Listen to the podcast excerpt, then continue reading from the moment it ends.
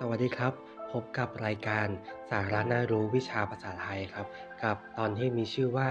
ภาษาไทยไม่ละทิ้ง ภาษาถิ่นไม่ละเลยครับ และเราอยู่กันใน episode ที่ 2 นะครับ ความเป็นมาของภาษาถิ่นครับ ภาษาถิ่นจะมีความเป็นมาอย่างไรนะครับ เราจะมาเรียนรู้กันครับภาษาถิ่นนะครับถือได้ว่าเป็นเอกลักษณ์ที่สำคัญของท้องถิ่น โดยจะมีความโดดเด่นของภาษาที่ใช้ในการสื่อสาร ซึ่งภาษาถิ่นได้ถือกำเนิดขึ้นโดยสาเหตุที่สำคัญ 3 ประการนะครับคือ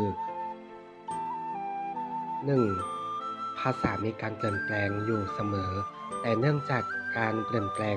ดำเนินไปอย่างช้าๆ แบบค่อยเป็นค่อยไปในช่วงชีวิตของแต่ละคนนะครับ จึงมักจะไม่ค่อยสังเกตเห็นการ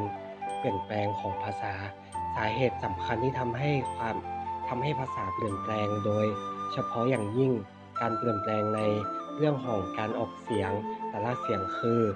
ในระยะเริ่มแรกของการเรียน ภาษาแรกของแต่ละคน เราจะเรียนด้วยวิธีการเรียนแบบนะครับ การเรียนแบบนั้นไม่ว่าจะทำอย่างไรก็ตาม ก็จะทำให้เหมือนแบบจริง ๆ ทุกอย่างย่อมไม่ได้ ในเรื่องของการออกเสียงพูดของเด็กก็เช่นเดียวกันนะครับ เด็กที่เรียนแบบพ่อแม่หรือผู้ที่ใกล้ชิดย่อมมีการผิดเพี้ยนไปบ้างนะครับ ถ้าหากเด็กที่ออกเสียงผิดเพี้ยนไปมาก จนเป็นที่สังเกตได้ชัดก็จะได้รับการแก้ไขให้ออกเสียงใหม่ให้ถูกต้องครับ แต่ถ้าได้ออกเสียงผิดเพี้ยนไปเล็กน้อย แล้วไม่ได้รับการแก้ไขให้ถูกต้องนานๆไปหลายๆชั่วคน การผิดเพี้ยนเล็ก ๆ น้อยๆนี้ก็จะมากขึ้นจนเสียงบางเสียงไกลไปนะครับ 2. ครับการขาดการติดต่อกันระหว่าง ผู้ที่พูดภาษาเดียวกันนะครับ เมื่อภาษาที่กลุ่มคนหนึ่งใช้เปลี่ยนแปลงไปนะคนอีกกลุ่มหนึ่งไม่รู้ต่างฝ่ายต่างก็เปลี่ยนแปลงของตนไปนะครับ ผลก็คือภาษาเดียวกันของคนต่างกลุ่ม นี้ก็จะเปลี่ยนแปลงไปคนละอย่างนะครับ ดังนั้นถ้าคนมีโอกาสติดต่อกันน้อยเท่าไหร่ ก็จะทำให้ภาษาต่างกันมากขึ้นเท่านั้นนะครับ 3. การเปลี่ยนแปลงของเสียงแต่ละเสียงไปตามกาลเวลานั้น เป็นไปอย่างมีระเบียบสม่ำเสมอมีแบบแผนและกฎเกณฑ์นะครับ ดังนั้น ถึงภาษาจะเปลี่ยนแปลงไปแล้วนะก็ยังทำให้ผู้ที่พูดภาษาถิ่นแต่ละถิ่นฟังกันรู้เรื่องครับ